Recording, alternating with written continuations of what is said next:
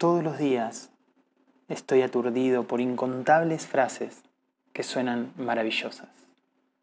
Disfrutar el momento, soltar lo que hace mal, fluir con las circunstancias y entregarle todo al universo. Pero debo sanar primero.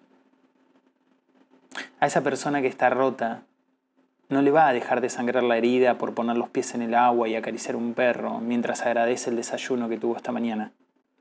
Creemos que con una varita mágica el universo hará que no nos duela, y así andamos por la vida para luego sentir culpa por no tener el coraje suficiente para salir por ahí y reírnos a carcajadas mientras se desgarra en el centro de nuestro pecho el amor de nuestra vida.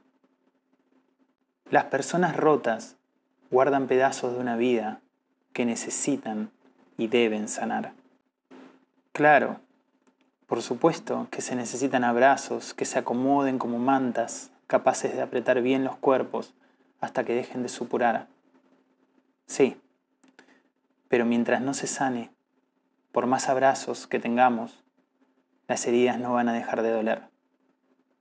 Esos seres no necesitan escuchar a cada momento lo que hace tiempo están tratando de hacer y no pueden. La vida a veces duele, duele mucho.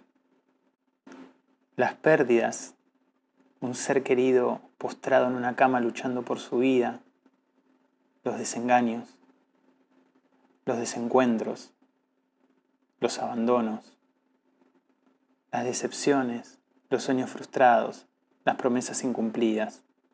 Todo eso duele.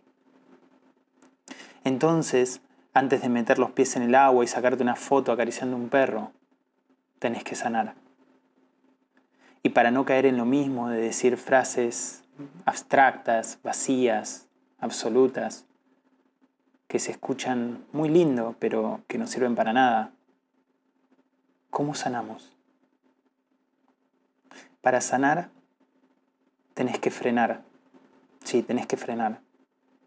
Tenés que sacudirte todo ese ruido externo.